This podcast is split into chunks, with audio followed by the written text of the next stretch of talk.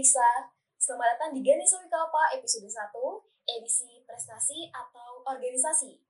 Bersama aku, Agis, mahasiswi Fakultas Matematika dan Ilmu Pengetahuan Alam, program studi pendidikan matematika angkatan 2019.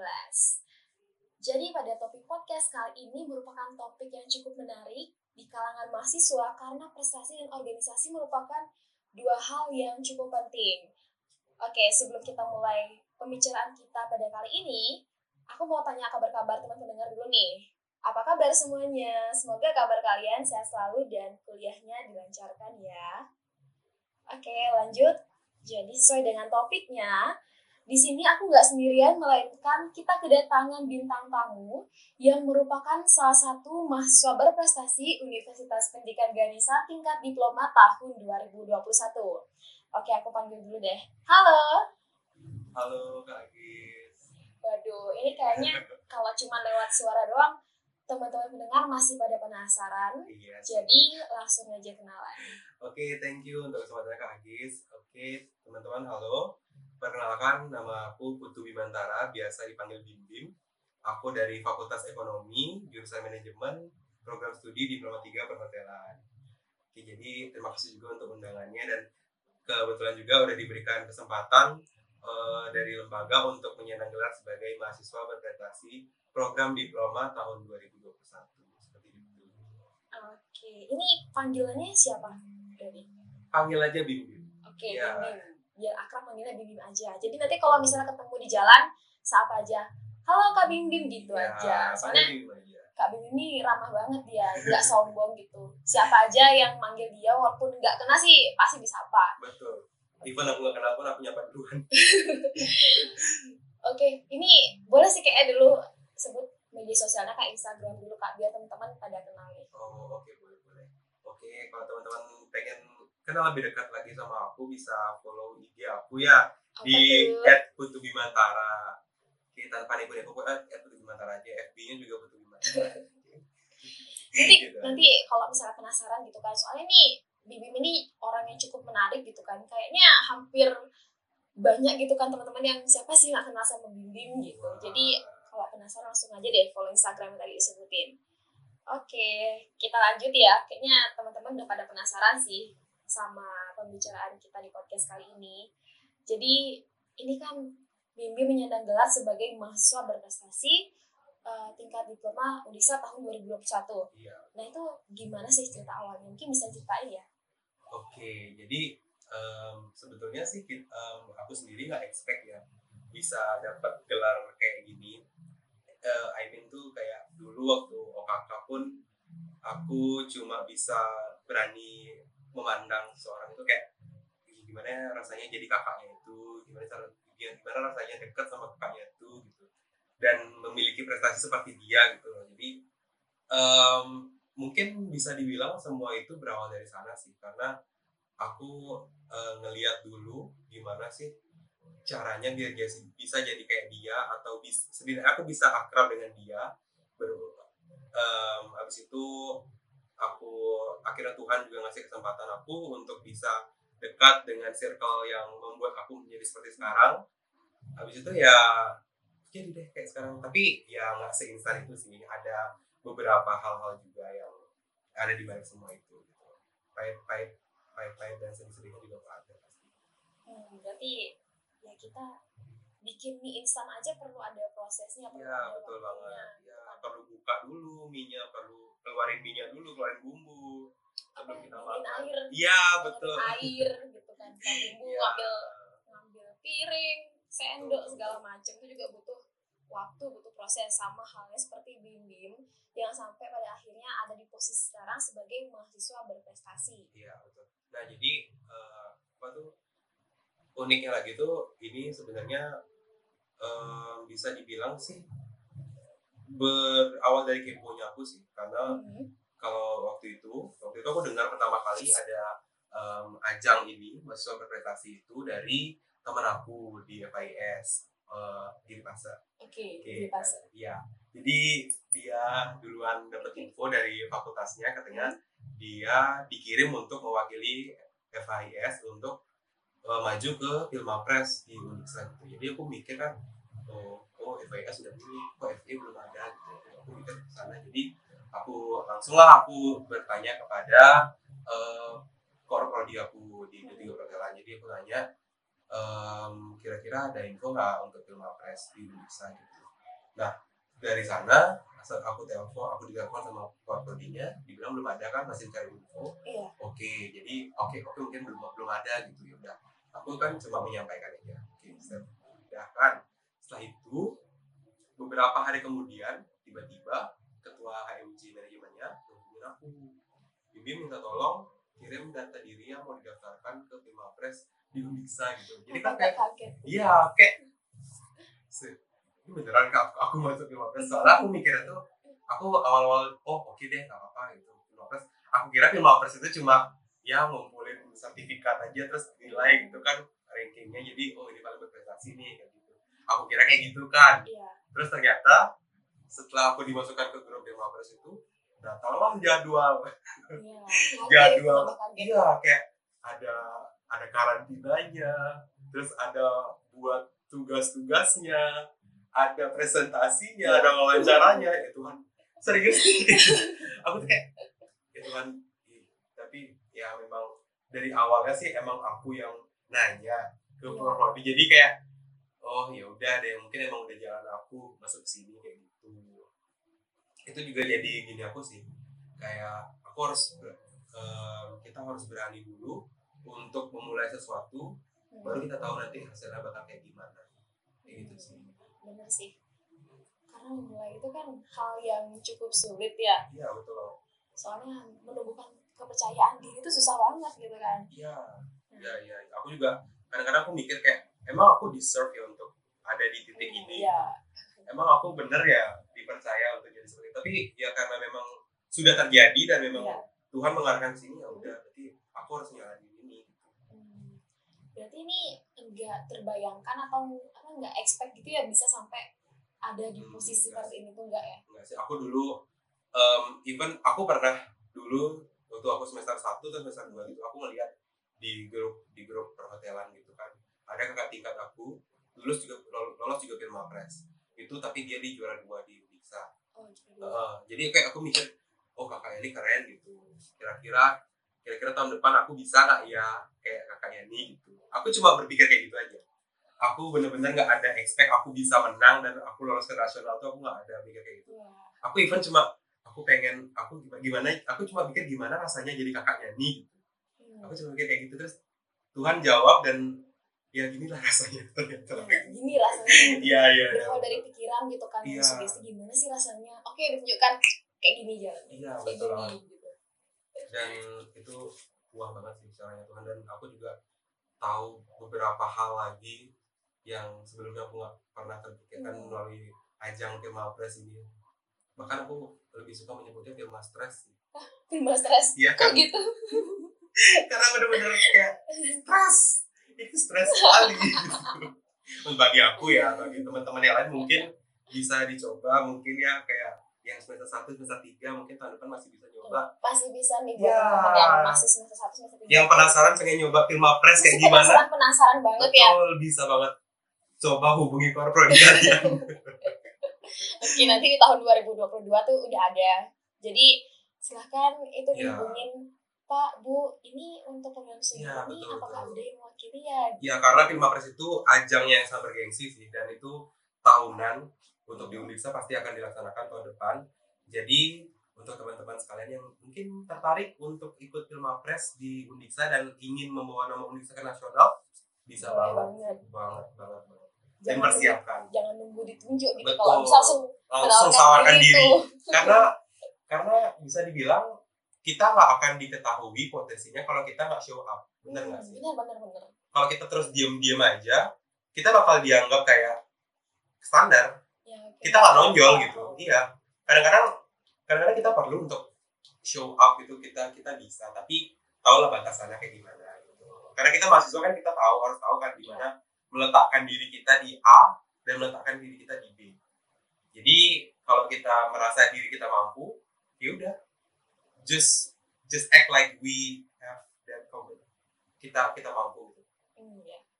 Jadi tunjukkan aja apa yang kita punya apa yang kita Iya, bisa iya betul. Jangan ditutupi, jangan jangan disembunyi-sembunyiin karena semua orang pasti tahu dari karakter kita. Kalau orang kalau orang bilang sih kayak ya udah jadi diri sendiri aja. Apa pun yang terjadi orang tahu kamu kayak gimana. Dan nggak perlu kamu tutupin, kamu orang juga pasti akan tahu. daripada ditutupin nggak ditunjuk Iya. ujung-ujungnya nyesel gitu Iya, kan betul. orang nggak tahu gitu kan Betul, betul, betul, betul. Keren sih. Jadi baru sebentar aja nih tadi dari Bimi udah banyak banget ngasih hal-hal yang bisa kita petik ya. Emang keren sih Bim Bim ini. Jadi nggak usah heran lagi ya. Oke lanjut nih. Karena masih penasaran banget nah selain menyandang gelar sebagai mahasiswa berprestasi itu dari Bim Bim ada ikut eh, ajang atau organisasi apa lagi sih yang yang bisa mengangkat Bim Bim seperti saat ini Oke, kalau itu sih aku dulu em, dari awal banget ya. Kalau dari awal Dari banget aku cerita itu bisa dibilang aku tuh benar-benar orang yang nggak bisa diem. Maksudnya bukan berarti aku ya hiperaktif ya ya. Maksudnya itu aku aku bisa banget kayak diem di rumah. Aku bisa banget diem di rumah kayak nggak ada kerjaan gitu. Iya betul. Oke. Jadi aku dari SMP pun aku udah memilih jadi osis gitu kan. oh SMP Iya, SMP jadi. OSIS, jadi inti juga di sekretaris, terus SMA juga lanjut lagi di Iya. OSIS, Hah? eh, lanjut ke Forkom OSIS Buleleng oh juga. Forkom osis buleleng Iya, Iya. dari sana sih aku mulai kayak motivasi aku kuliah tuh kayak bener-bener kayak even kalau bisa dibilang ya for your information aja nih, ini iya kayak kau tau nggak motivasi aku masuk di apa? apa nih Biar bisa aku ibu. Iya, sumpah iya, astaga iya, aku masuk di situ biar bisa aku ibu. Di samping itu, di samping itu aku mikir kayak ya aku pengen aku aku juga pengen masuk organisasi lagi gitu. Oh gitu. Udah kecanduan iya, organisasi ya. aku pengen masuk organisasi lagi aku nggak mau. Kalau aku kuliah tuh fokus belajar aja kok mau. Aku nggak bisa. kayak Iya, datar aja gitu ya. kayak flat gitu loh. Kita butuh suatu, sesuatu yang menantang gitu kan betul banget dan itu aku dapat di organisasi makanya aku memutuskan untuk uh, boleh di sini. Di Oh, bisa gitu bisa Iya. dan akhirnya mengambil prodi perhotelan D3 perhotelan iya betul karena basic aku dulu juga di, di pariwisata kan Pariwisata. jadi sekarang aku lagi di perhotelan Hmm. terus habis itu aku em, lanjut ke HMJ Iya, manajemen. HMJ manajemen Iya, itu satu periode aja. Habis itu, setelah dari HMJ itu aku lanjut lagi di BMFA sekarang. oh berarti yang sekarang di aktifnya itu di BMF Iya, ya aku aku di fungsioner 93 minat bakat di BMFA. Oke itu kan yang tadi organisasi ya Hmm, betul. Nah kalau ada ada ikut ajang-ajang lainnya nggak yang di kampus atau di luar kampus itu ada ikut nggak lagi? Ada sih beberapa dulu waktu Hmm. dan ber- beruntung banget sih juga waktu semester 1 aku juga pernah dipercaya buat ikut international conference-nya FA Iya. yang tentang tourism, ekonomi, accounting, manajemen sama social science itu tahun 2019 di hotel Golden Tulip itu kayak aku buat artikel terus aku presentasiin di depan audiens yang notabene itu international conference. Wih, international conference. Ya, Baru semester 1 udah Ya, internasional, please. ya itu juga kayak "Ya Tuhan aku bisa nih kayak gini. Aku bisa nggak melalui ini ternyata bisa. Oke. Kesempatan juga kan bisa nginep di hotel, bisa. Nginep di ya, hotel oke lah fasilitas. Iya betul. Pengalaman juga dapet. Iya banget ya. malah kayak ketemu teman-teman dari luar luar univ kita, ketemu Hmm. keynote speaker yang keren-keren juga. Itu yang pertama. Itu kayak udah itu kayak batu loncatan aku sih kayak Langkah awal. iya kali ya. langkah awal banget kayak aku pertama udah dipercaya untuk international conference terus selanjutnya masa aku stop gitu kayak udah kadung tinggi gitu kan Harus ngelanjutin Iya. lagi gitu kan. at least aku melanjutkan lah gitu habis itu aku sempat uh, fokus di B- uh, di HMJ dulu kegiatan karena aku juga ada training waktu itu training di hotel. Jadi aku agak pasif untuk lomba-lomba. Setelah itu setelah nah pas training itu pas covid. Jadi aku di, diberhentikan kan maksudnya ditarik gitu dari uh, kampus. Iya. ya karena pandemi takut mahasiswa kenapa-napa. Jadi Hmm. ditarik trainingnya stop. Akhirnya kita masih ada karantina di sini dulu kan waktu itu tahun 2020 setelah itu baru lanjut lagi aku ikut em, sempat ikut lomba video budaya di di Natalisnya Mahabuat Praganesa Institut Teknologi Bandung ITB Bandung. iya Iya. itu kayak sejenis un UKM kesdanya lah Oh, kalau di sini kan UKM kesda di sana Iya. un kebudayaan Bali ya gitu Oh, kebudayaan Bali. iya itu ada ya di dia dia ada lomba video budaya aku Hmm. ikut eh, kayak bermodal dari imajinasi aku aja sih dan sesuai dengan poin temanya Iya. Aku ajak temen aku di FTK sama di FBS untuk join bantu ya Astungkara lagi dikasih kesempatan untuk mendapat gelar juara satu di lomba itu Juara satu. ya. Ini bukan coba-coba sih namanya, ini kayak emang niat gitu. Kalau coba-coba, kayaknya nggak mungkin sampai juara satu gitu kan. iya sih tapi ya bisa dibilang aku aku aku benar-benar niat awalnya tuh kayak coba coba coba aja kayak gimana coba ah ikut lomba karena basic aku kan benar-benar nggak ada di videografi. Aku tuh lebih ke art eh, kayak eh, tari lah musik lah dan gambar gitu. Dan aku benar-benar buta banget soal videografi kayak gimana. Makanya aku minta tolong ke teman aku yang di FTK dan sebagainya gitu. Jadi kayak emang mungkin udah dikasih jalan aja untuk sini aku aku selalu mikirnya tuh kayak gitu sih. Kalau aku dikasih dikasih sesuatu sama keji- kejadian yang buruk ataupun baik aku selalu arahkan emang mungkin ini yang harus aku Jadi nggak Gitu. mikir menyalahkan keadaan. Iya. Iya. karena emang semua ada berkahnya gitu loh even kita terpuruk di di titik terendah pun itu emang emang apa kayak Tuhan emang udah nyeting itu untuk kita untuk kita bisa bangkit jadi aku selalu um, ngedoktrin diri aku kayak gitu sih kayak aku harus bersyukur dengan apa pun yang terjadi walaupun itu baik maupun buruk Supaya nggak nyesel dan nggak menyalahkan betul, keadaan juga ya. Positif vibe banget. waktu BMF itu aku barengan lagi sama pemilihan PPU Oh, Putra Putri Uniksa Bisa. Iya. Itu jadi em, itu juga aku sebenarnya aku waktu itu masih di karantina Filmapres waktu itu. Dan Ini udah full berarti. iya benar banget. Aku juga- aku di titik itu aku mikir kayak ini aku ambil apa enggak karena em, ketua HMJ yang baru teman aku Wika dia apa tuh em, minta tolong gitu Bim em, mau nggak join PPU nih mewakili manajemen? Aku mikir kan aku lagi film Pilmapres terus kalau ikut PPU gimana caranya untuk nyi- nyimbangin kedua ini? Kayak dua-duanya berat gitu. Yang satu akademik yang satu juga ya non akademik tapi penting juga gitu kan untuk kamu. iya betul. Terus aku mikir ya udahlah aku take itu dedikasi aku untuk jurusan juga kan. Biar pernah aku mau nama jurusan. Dan aku ikut aku ikutin semuanya bar- barengan juga sama wawancara PM waktu itu. Hmm. iya itu benar-benar crowded Bener-bener iya banget ini nyampur aduk gitu Itu semuanya. iya benar kayak aduh yang mana dulu gitu kan.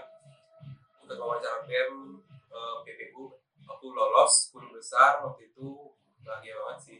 Kayak akhirnya akhirnya yang aku aku ekspektasi aku waktu OKK coba bisa lihat waktu parade Iya. parade UKM itu kan ada putra putri Indonesia Oh, tuh iya mereka jalan-jalan itu kan kayak wih keren kali kakak-kakak gitu gimana sih gimana ya aku kembali lagi kan gimana cara aku gimana ya rasanya jadi kakaknya itu gitu Hmm. aku lagi berpikir kayak gitu terus sekarang lolos 10 besar kan aku oh kayak udah deket nih aku jadi kakak yang kemarin Aduh, kayaknya nah, aku nih yang jaga di kakaknya. Iya, betul. Aku Iya, gitu. betul. Aku, aku mikir kayak gitu kan. Terus akhirnya teman-teman teman-teman jalan-jalan jalan-jalan jalan lolos di BEM. Habis itu film film apa belum sih? Eh, lolos di BEM habis itu di PPU. Akhirnya aku berhasil di posisi kedua di runner up satu up satu. Iya, sama sama putra persahabatannya sih. sama Fitra persahabatan. Banyak banget yang menyandang gelarnya. Mahasiswa berprestasi, runner up satu Putra Putri Indonesia dan Putra Persahabatan. Wih, Iya. BMFA juga. Wah. Nah, itu dah. Setelah itu baru pengumuman Pilmapres. Hmm. ya setelah PPU itu baru keluar Iya. Pilmapres itu aku nggak expect sama sekali aku expectnya ya karena waktu itu dibilang em gini ya waktu itu kalau nggak salah dibilang itu 10 besar eh lima besar itu akan diumumkan. Dan ketiga besar sarjana sama diplomanya itu akan dibina lagi untuk ke nasional. Iya, kan gitu. nasional. Iya. jadi aku expect itu ya syukur-syukur aku di tiga besar lah. Ya juara tiga aku masih masih masih kayak bisa aku di juara tiga gitu. Set aku pas pengumuman tuh kayak em, kebetulan waktu itu aku barengan kan sama Kak Cindy juara satunya yang di sarjana. Yang sarjana. Iya betul. Aku barengan pengumuman oh kasih ini juara satu nih kalian kali kan aku udah selamat dan sebagainya sebagainya gitu. Dan habis itu pas pengumuman diploma kayak aku mikir kan eh runner up eh, juara lima empat tiga. Nah juara tiga ini kayak oh bukan aku. Oh kayak aku nggak aku nggak nggak gini deh gitu. Juara dua bukan aku juga. Eh, kayak aku ya nggak ya nggak apa deh gitu santai aja gitu. Aku udah udah kayak gini juara satu ternyata aku gitu kayak ini bener ini bener nggak sih kayak gitu? Nggak ada juara tiga iya juara- kayak eh, juara satu. gitu kayak eh serius sih kayak gini aku nggak aku ini mimpi nggak sih? Ini mimpi Iya, kayak- sih? Gitu. eh ini serius gak sih? Aku juara satu kayak ya Tuhan serius? Tuhan ngasih aku juara satu gitu. Ya aku kayak antara senang antara sedih atau gimana tapi aku di titik itu masih santai sih kan. Dibilangnya kan tiga besarnya akan dibina lagi untuk ke nasional. Jadi kesempatan untuk ke, nasional itu kan antara enam orang kan? Iya. Du- satu sarjana satu diploma. Iya tiga aku kan aku kan maksudnya kalau ke kayak ke nasional berat deh. Aku mikirnya kayak Hmm. gitu kayak kayak aku nggak bisa. Aku mikirnya kayak gitu. Terus em, aku mikir oh ya santai aja. Tiga besar juara satu nggak apa-apa. Yang penting kan eh, yang di tim nasional belum tentu aku gitu. Hmm. aku mikirnya kayak gitu. Karena aku takut sendiri kan. Aku aku ngerasa aku aku nggak terlalu pintar untuk hal seperti ini terus iya benar banget. Dan ternyata yang juara satu yang dikirim ke nasional. Oke yang juara satu Iya. ternyata. Dan aku tuh kayak oh. Serius? aku ke nasional. Gitu kan kaget kaget. Kaget banget. Terus aduh siap gak ya? Siap gak Bener. ya? Kayak gitu. aku ih, berkali-kali aku ditelepon sama pihak rektorat kan. Iya. ini prepare ya prepare prepare ya tolong prepare ya ini ini ini kayak oh Tuhan dan di sana Oh, mulai muncul Iya. tema stres. Iya film stres. Ini sumpah aku ber- udah berapa kali aku nangis di hal halte mana nih yang jadi saksi nih? Gimana? Halte mana nih yang hal jadi saksi? TFE pasti. Halte hal FE. TFE memang Oke. top untuk nangis. Berjasa banget halte Iya, FE loh, buat sumpah. seorang bim bim iya sumpah. Ih sumpah kayak bener. Kayak bilang bersyukur sih bersyukur ya. Tapi ada juga bagian-bagian di mana aku ngerasa down gitu loh. Karena ini walaupun gimana ya walaupun aku udah maksudnya aku dulu pernah ikut international conference tapi aku untuk hal seperti ini aku baru banget gitu Hmm. karena beda banget kan ini em, kalau nggak salah itu disuruhnya gagasan eh produk kreatif produk kreatif. Kalau sarjananya gagasan kreatif. Jadi aku suruh harus nyiapin sebuah produk yang em, kayak memberikan solusi gitu tentang Hmm. Eh, SDGs kalau nggak salah. CGS 2030 Heeh, Iya. itu. Dan itu eh, dalam bentuk KTI dikirim dikirim ke nasional selain itu juga ada eh, apa namanya video presentasi SDGs juga dan yang lain-lainnya. Dan aku itu benar-benar kayak itu detik-detik aku lemah banget sih. Mental aku kayak benar-benar down banget. Kena mental banget. Kena mental iya benar. Kayak sumpah tekanan banget sih perjalanan yang nggak gampang iya benar banget. Lama banget prosesnya. Iya. Berarti selama itu kan banyak banget mencicipi suka dukanya betul ya. betul betul Nah, betul banget. suka duka itu apa sih? Eh tadi menarik banget. Banyakan suka atau dukanya sih ini sebenarnya nih. kalau kita bilang kalau aku lihat sih kayak kayak seimbang ya. Tapi aku terlebih lebih berfokus sama dukanya sih. Oh fokus sama dukanya. Iya soal eh sukanya banyak sih termasuk Oke. hadiah. Iya aku juga aku menarik. Sumpah aku nggak expect sih itu dapat hadiah uang hadiah. Kayak aku cuma oh paling cuma dikirim ke nasional. Ternyata dapat dong. Dan aku kayak oh my god lumayan aku dapat uang hadiah kayak oh bersyukur sekali aku oh, terima kasih Tuhan ternyata selama itu aku nggak nggak per- percuma itu nangis nangis di hati. Sumpah, nyari topik nyari topik HTI itu susah sekali. Aku sampai menangis Nangis tidak bisa tidur gitu kan iya gitu. iya waktu itu juga aku ada kendala di laptop aku laptop aku Hmm. laptop aku eh, kayak ada trouble gitu jadi nggak bisa dipakai nanti terus itu kalau nggak salah disuruh em, kumpul file KTI-nya Iya. file KTI-nya ke eh, ke pihak panitia bisa dulu kan buat buat dicek dan sebagainya nah aku baru buat setengah Hmm. baru buat di sampai bab dua kalau salah dengan kondisi laptop Iya.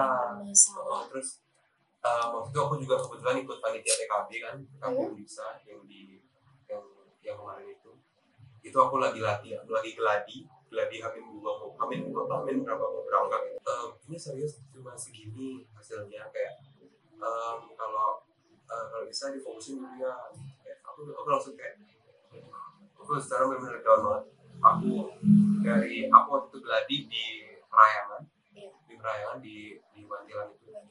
Di bawahnya itu. Aku langsung lari ke audit aku nelpon PA aku. Nanya gimana gimana solusinya dan sebagainya. Aku stres banget di sana. Belum kayak gimana pelan itu pilihannya itu antara aku lanjut atau aku enggak. Enggak ke firma nasional karena em, kalau aku lanjut aku takut gitu loh. Kayak aku bisa eh, aku takut nggak bisa bawa apalagi aku nama mau mau nama bisa. Karena ada target juga yang terus em, apa namanya kalau aku nggak lanjut pun aku malu sama diri aku sendiri karena di awal aku yang pengen aku yang nelpon karprodi aku untuk nanya ke Mapres iya ya. aku yang nanya sendiri jadi kayak ya itu bingung banget sih aku langsung nelfon aku terus PA aku ngasih jawaban Eh, aku dilanjut aja dengan bimbingan dia juga terima kasih ya Ibu Hari Widya Stini Oke. Ucapkan terima kasih juga Iya. kepada. Terima kasih banyak udah membimbing saya. Itu akhirnya aku lanjut. Dan setelah teleponan itu bener-bener aku kayak kosong banget pikiran aku lanjut latihan pun aku nggak konsen.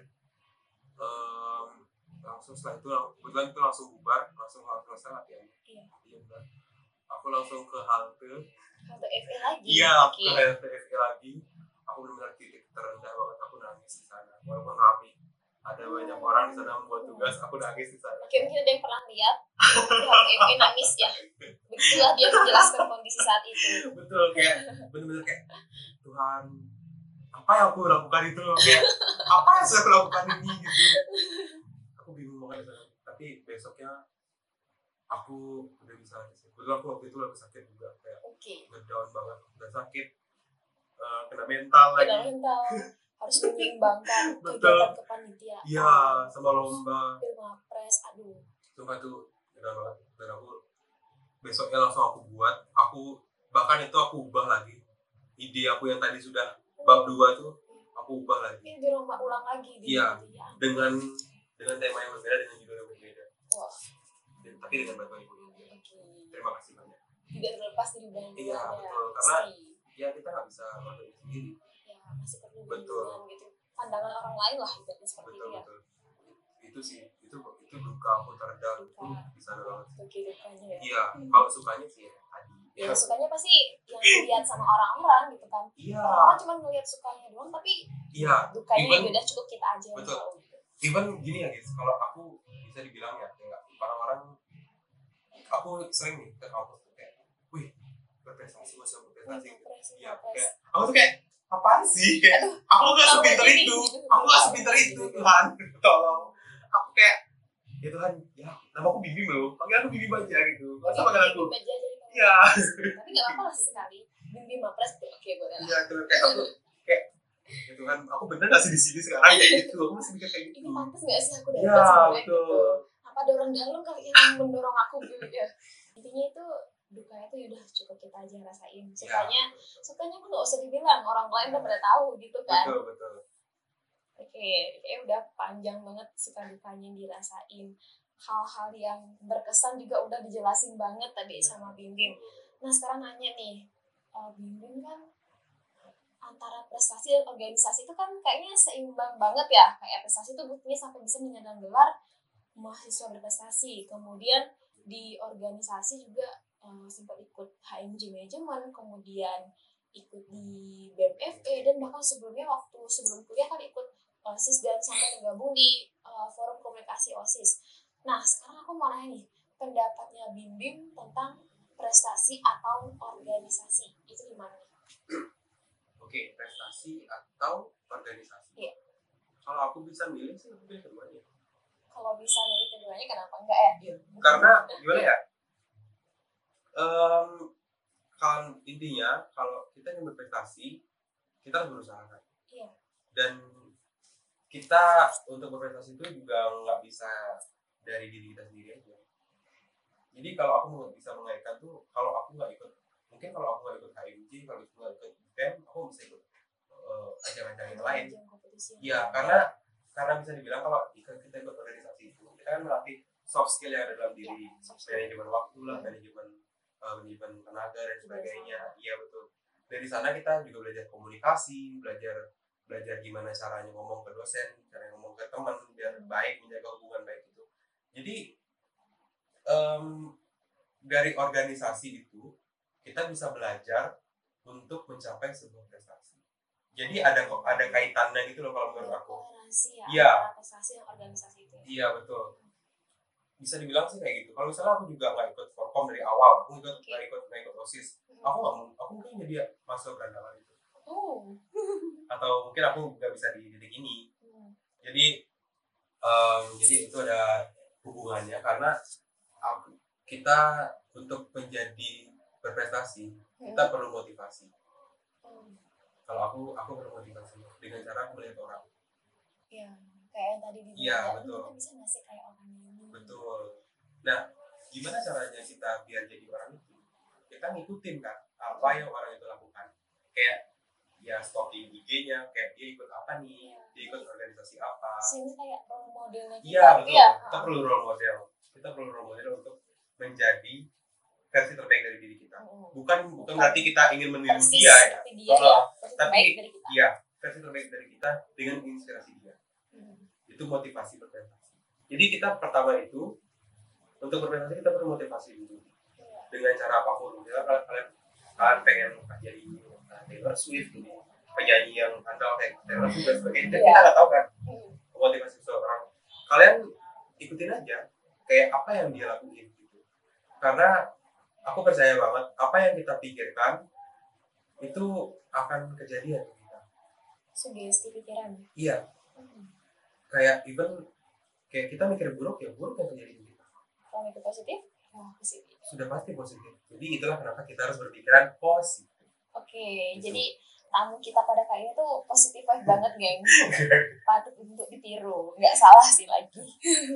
Ya itu. Karena karena apa pun yang kita pikirkan itu yang akan kita dapat. Kalau kita mikir A ya A yang kita dapat. Kalau kita mikir B ya B yang kita dapat. sama kayak semua hal di dunia ini kan ada sisi positif sama negatifnya. Iya. Kalau kita mix eh, memandang posisi itu dari sisi positif ya income yang kita dapat juga positif. Karena mikir karena kita mikir itu positif. Hmm, kalau kita mikir negatifnya ya negatifnya yang kita dapat. Hmm. itu sih pentingnya kita untuk menanamkan cara berpikir kita. Selalu mengutamakan yang positif dulu agar kita bisa dapat income yang positif juga. Itu juga penting dalam berprestasi kemudian em, tolong ubah mindset em, jadi kita harus berprestasi harus Iya, berprestasi karena kalau kita harus berarti at least kita but kayak kebutuhan gitu. Kita harus berprestasi kita butuh kita butuh prestasi untuk bisa bertahan hidup. Sama kayak em, kita but kita harus makan untuk bisa bertahan hidup. Jadi kita harus kita mau nggak mau kita harus nyari makan Iya. buat bertahan hidup. Sama kayak prestasi. Kalau bisa dibilang em, prestasi itu penting banget sih. Bukan berat eh, bukan berarti ambisius ya. Ambisius juga perlu. Ambisius cuma kembali lagi sisi positif dan sisi negatif. Dan diseimbangkan. Kalau terlalu ambisius juga jelek. Kalau enggak nggak ambisius nggak juga ambisius gitu. ada- iya. gitu. Nggak ada semangatnya iya kayak nggak ada motivasi untuk ini. Iya. untuk untuk maju ke depan gitu. Karena kita juga eh, sebagai manusia kita juga perlu beradaptasi. Hmm, kayak pandemi sekarang. Yes Em, sebelumnya kita offline terus sekarang kita online kita belajar lewat em, laptop kita lewat HP kita kita juga perlu adaptasi kan. Kalau kita nggak mau beradaptasi ya kita akan ter- terjebak. Kita akan stuck banget di titik kita offline. Iya nggak berkembang. Iya. Makanya kita perlu beradaptasi dengan keadaan kita. Dan itulah kenapa pentingnya kita harus harus Iya. berprestasi iya karena itu akan membuka semua pintu yang bahkan kita nggak expect sebelumnya pintu kesempatan. Kesempatan sekolah lainnya yang kita Iya. nggak pernah betul. bayangkan sebelumnya. Betul betul betul betul. Itu benar itu itu yang aku dapat di Karunia Demokrasi jadi aku menanamkannya dari dari saat itu hingga saat ini. Jadi banyak banget sih cerita yang bisa diambil dan ya begitulah tadi pendapatnya Bim Bim seorang mapres tentang prestasi atau organisasi gitu. Jadi ya prestasi itu kan apa prestasi itu harus gitu ya intinya. Iya betul. Hmm. dan em, kesuksesan itu kalau dibilang sih nggak ada yang apa ya nggak ada yang apa ya, kayak kebetulan tuh Iya.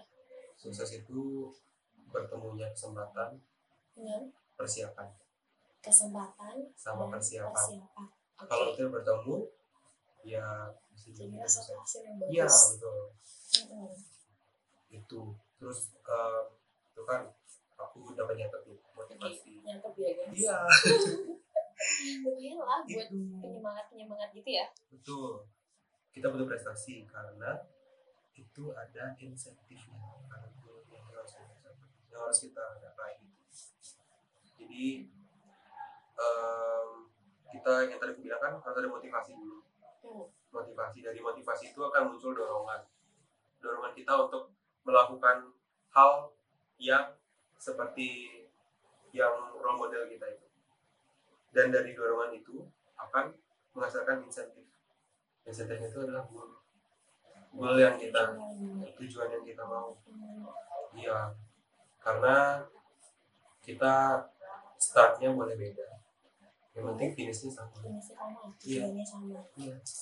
Prosesnya pun juga kayaknya enggak tiap orang Iya. tuh bakal beda-beda ya. Betul.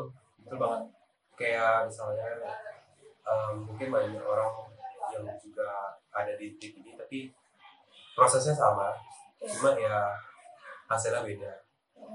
Dan mungkin ada yang hasilnya sama tapi prosesnya juga mungkin ada yang lebih lama ada yang lebih instan. Iya. Jadi ya gitu. Oke, mantap banget sih. Nah, ini kan Bibi juga banyak ajang-ajang kompetisi dan organisasi. Dan ini kayaknya permasalahan yang sering dialami oleh banyak mahasiswa, termasuk aku saat ini. Gimana sih cara nyimbangin keduanya tuh? Itu kayak susah banget. aku juga masih susah sih Mesti nyari-nyarinya juga Iya. nih. Gimana? tapi Ya, dari ceritaku tadi kan Oh, yang di PKB dan ya PKB. itu cara nyeimbanginnya ya Hmm. Kalau nyeimbanginnya sih lebih ke kayak ini kayak klasik banget sih caranya. Ke skala prioritasnya aja. Iya. Tapi nggak semua orang sih bisa. oh. Gimana ya kayak iya iya iya. tentukan prioritasnya dia betul. gimana gitu kan. Iya jadi bahkan mager pun bisa. Ah itu yang bahaya jadi mager itu bukan prioritas teman-teman. Bukan itu adalah musuh kita. Itu musuh kita. Musuh terberat mahasiswa. Iya, eh, gitu sih. Nggak prioritas misalnya nih, kalau aku kalau aku dikasih em, pilihan em, antara prestasi sama organisasi. Jadi kembali lagi ke em, urgensi di masing-masing pilihan itu.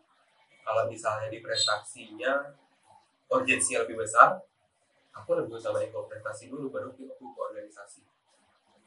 Itu juga dengan dunia kuliah ya misalnya. Hmm. kalau misalnya kita ada kuliah ada organisasi ada prestasi juga aku lihat dulu eh, apa tuh bobot di ketiga eh, pilihannya itu. Yang mana yang lebih besar? lebih yang Yang bisa di Oh. ya ulehin lah ya yang mana yang tanggung jawabku lebih besar di sana aku pilih nomor satu. Baru aku urutin lagi yang lebih kecil dan kecil kecil lagi. Itu sih kalau aku. Karena eh, mau nggak mau itu semua pilihan aku. Aku ikut semua organisasi aku ikut semua ajang itu berdasarkan kemauan aku sendiri. Maksudnya aku harus bisa bertanggung jawab juga dong dengan pilihan yang aku pilih Iya. ambil. jadi mau tidak mau karena kita sudah memilih hal itu kita harus bisa menyeimbangkan semuanya. Even even walaupun kita ya at least kita nggak mengecewakan ya. At least kita nggak mengecewakan di salah satu pilihan itu kita bisa seimbang di semuanya karena itu pilihan kita. Kalau kalian nggak mau punya pilihan jangan ikut banyak. Oke. Tapi berpengaruh juga ke depannya. Ya outputnya ya? Iya kita nggak bisa berkembang kita nggak bisa grow.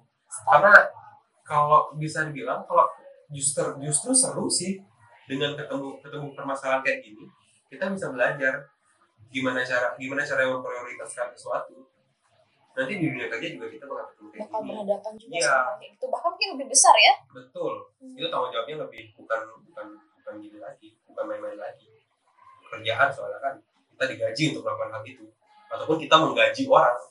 Iya. dan kita harus menentukan mana yang harus yang kita harus iya. kita jalankan kita bisa manajemen manajemen tugas kita Hmm. manajemen waktu kita manajemen orang lain juga. Jadi kayak kita kita justru dari sini kita belajar. Nah itulah penting organisasi bagi aku karena Hmm. kalau menurut aku aku tanpa organisasi aku nggak bakal bisa nggak bakal ada aku nggak bakal bisa Iya. ini. bagi waktu aku nggak bisa bagi orang pun aku bisa bagi tugas-tugas aku nggak bisa jadi di sini aku belajar betul juga betul itu juga penting banget karena kalau bisa dibilang diri kita ini yang ngelakuin semuanya kan Betul. kalau kita kalau diri ini aja nggak sehat kalau diri ini aja nggak mau gimana caranya kita ngatur yang lain yang lain. iya jadi kita perlu ngatur emosi juga cara ngomong ke orang karakter orang kalau kita tahu orangnya kayak gini ya kita ber, ber apa ya eh, berbicara dengan dia seperti ini Kalau kalau dia kayak gini cara menghadapinya seperti Iya. apa? Gitu. betul kayak gitu jadi kita itu sisi positifnya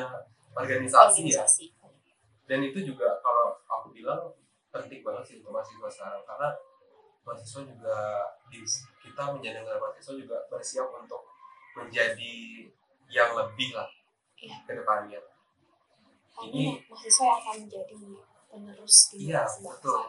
betul kita semua juga kita semua bisa dibilang sama cuma Hmm. kesempatannya berbeda kita lebih dikasih kesempatan lebih untuk dapat belajar sesuatu yang baru itu Iya. kenapa kita nggak manfaatkan waktu itu Hmm, selama iya. tiga dan empat tahun yang panjang ini kalau kita terus berfokus pada akademik maksudnya di perkuliahan Hmm, memang sih kita sukses IP kita mungkin empat dan sebagainya. Kita lulus kumlot dan sebagainya. Tapi apakah kita sudah mendapatkan skill-skill komunikasi skill-skill manajemen yang kita perlukan nanti di dunia kerja?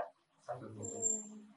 jadi diseimbang seimbangilah antara eh, perkuliahanmu dengan organisasi karena di sana kamu itu paket komplit sih. Itu komplit kayak paket wajib yang harus diambil mahasiswa sih kalau menurut aku? Kayak untuk kita selanjutnya mungkin ada yang lanjut S2 mungkin ada yang kerja yang sebagainya. Kan kita perlu itu.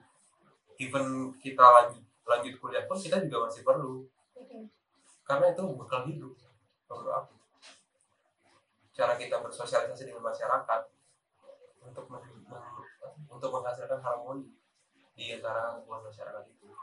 Oke. itu sih menurut aku Jadi sebenarnya antara prestasi dan organisasi itu sebenarnya kita harus menyeimbangkan keduanya karena keduanya tuh ibaratnya kan kita mahasiswa nih kita harus punya dua skill yaitu soft skill sama hard skill itu ya. Kalau yang hard skill itu kan kayak yang tadi udah dibilang sama Bim itu Iya. kita bisa dapatkan dari perkuliahan gitu lah, uh, dari prestasi yang akademik gitu. Sedangkan yang soft skill ini ya kita nggak bisa dapat benar-benar pelajaran di bangku kuliah gitu kan di Iya. pembelajaran itu. Nah untuk soft skill itulah yang bisa kita dapatkan di organisasi. Jadi Betul. udah lengkap banget sih tadi dia sama Bim. ya intinya kita harus punya motivasi untuk bisa maju Motivasi untuk maju. Iya. karena ya evol eh, apa ya kita terus terus terus improve gitu loh semua orang terus improve semua sektor terus improve jadi kalau kita nggak bisa ngejar Hmm? kita bakal ketinggalan Kita banget yang tertinggal Iya. jauh gitu. Sama kayak industri industri sekarang dari yang lain gitu dunia kerja juga gitu kalau kita nggak punya kemampuan A atau kemampuan B ya udah kita nggak terima. Iya. even even kalau kita ngomong bahasa Inggris ya Iya. di perusahaan mana pun kayak kayak udah biasa semua orang udah ngomong bahasa Inggris Mm-mm.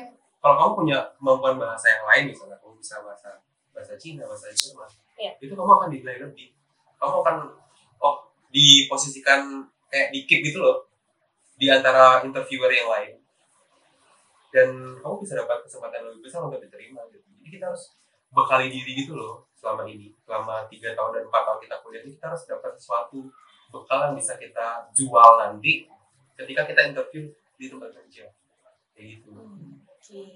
itu sih karena hal yang kita anggap sekarang kayak bahasa Inggris kayak udah Kayak biasa gitu. Di- Ternyata dampaknya itu ya Iya. buat nanti. betul banget Jadi tadi yang jelasin sama Bim Bim itu kayak udah banyak banget. Bahkan secara nggak langsung Bim Bim pun tadi sudah menyatakan tips and triknya ya untuk Ya, masalah prestasi dan organisasi itu seperti apa. Dan eh, jadi yang terakhir nih, quotes atau the last statement dari Bim Bim untuk teman-teman pendengar semua terkait topik kita kali ini. oke last ya um, aku ada dua sih pertama kita ini ibarat orang yang lagi nunggu di depan pintu Hmm. kalau kita nggak berani megang gagang pintunya dan buka pintu kita nggak bakal tahu di, di belakang pintu itu ada apa Ada apa? Hmm. jadi kita harus berani dulu intinya kita harus berani dulu untuk buka pintu itu kita harus berani dulu buka pintu baru kita tahu di dalamnya ada sama juga dengan prestasi sama juga dengan organisasi kita harus berani dulu melakukan hal misalnya kita berani dulu daftar lomba. Baru kita tahu gimana teknis lombanya baru kita tahu gimana em, gimana penilaian sebagainya. Kalau kita nggak tahu kita bakal tetap diam di depan pintu itu dan kita nggak nggak bakal move. Iya, stuck gitu aja. Iya. ya. Itu juga berlaku di semua hal. Jadi kita berani dulu untuk buka pintu. Itu itu berlaku. Dan ingat juga yang tadi mungkin udah ya ingat juga punya motivasi dan sebagainya. Itu dan yang terakhir itu aku ada kutipan juga sih di salah satu buku ada tuh um, di sana tuh tertulis ini Subasya Sigram Asubasya Kalharanam yang artinya uh, niat yang baik lakukan dengan segera Hmm. niat yang buruk tidaklah selalu mungkin Oke. itu dari aku terima kasih Cakep banget untuk eh, statement terakhir ya. Ada dua tuh. Jadi Ya, dari apa yang disampaikan sama Winter itu kayaknya udah lengkap banget dan itu kalau dari aku pribadi nih aku sampai eh, gitu loh kayak gimana ya terkesima juga gitu kan dengar eh, pengalaman-pengalamannya kemudian quotes-quotesnya itu apa gitu. Jadi eh, aku bahkan teman-teman pendengar semua juga bisa memetik atau mengambil hal-hal yang bagus gitu yang disampaikan sama Bunding tadi gitu. Jadi untuk pembicaraan kita kali ini kayaknya udah lengkap banget yang sudah bisa menuntaskan rasa penasaran teman-teman pendengar semua terkait prestasi atau organisasi. Bahkan di sini kita kedatangan mahasiswa berprestasi tingkat diploma Iya, tahun thank you sudah 2021. undangan, ya. Terima kasih juga sudah berkenan hadir Ya. dan mengisi pembicaraan kita kali ini. ya sama-sama Kak Agis terhormat juga bisa datang ke sini Ya, berbagi dengan teman-teman semua kan karena Bim ini orangnya tuh suka berbagi dia, suka berbagi sama teman-teman semua, termasuk teman-teman pendengar semua. betul Oke. jadi kalau kalian masih ada yang pengen tanya bisa banget Bisa DM aku DM Instagramnya Bim Bim gitu. Welcome to everyone, ya terbuka untuk semua terbuka untuk semuanya. Nah, jadi karena pembicaraan kita kali ini sudah lengkap, sudah terjawab semua, sudah membayar rasa penasaran teman-teman pendengar semua, bahkan aku sendiri. Jadi di sini aku selaku pembawa acara pada podcast kali ini mengucapkan terima kasih yang pertama untuk Bim Bim sudah berkenan hadir mengisi uh, topik bicara kita kali ini.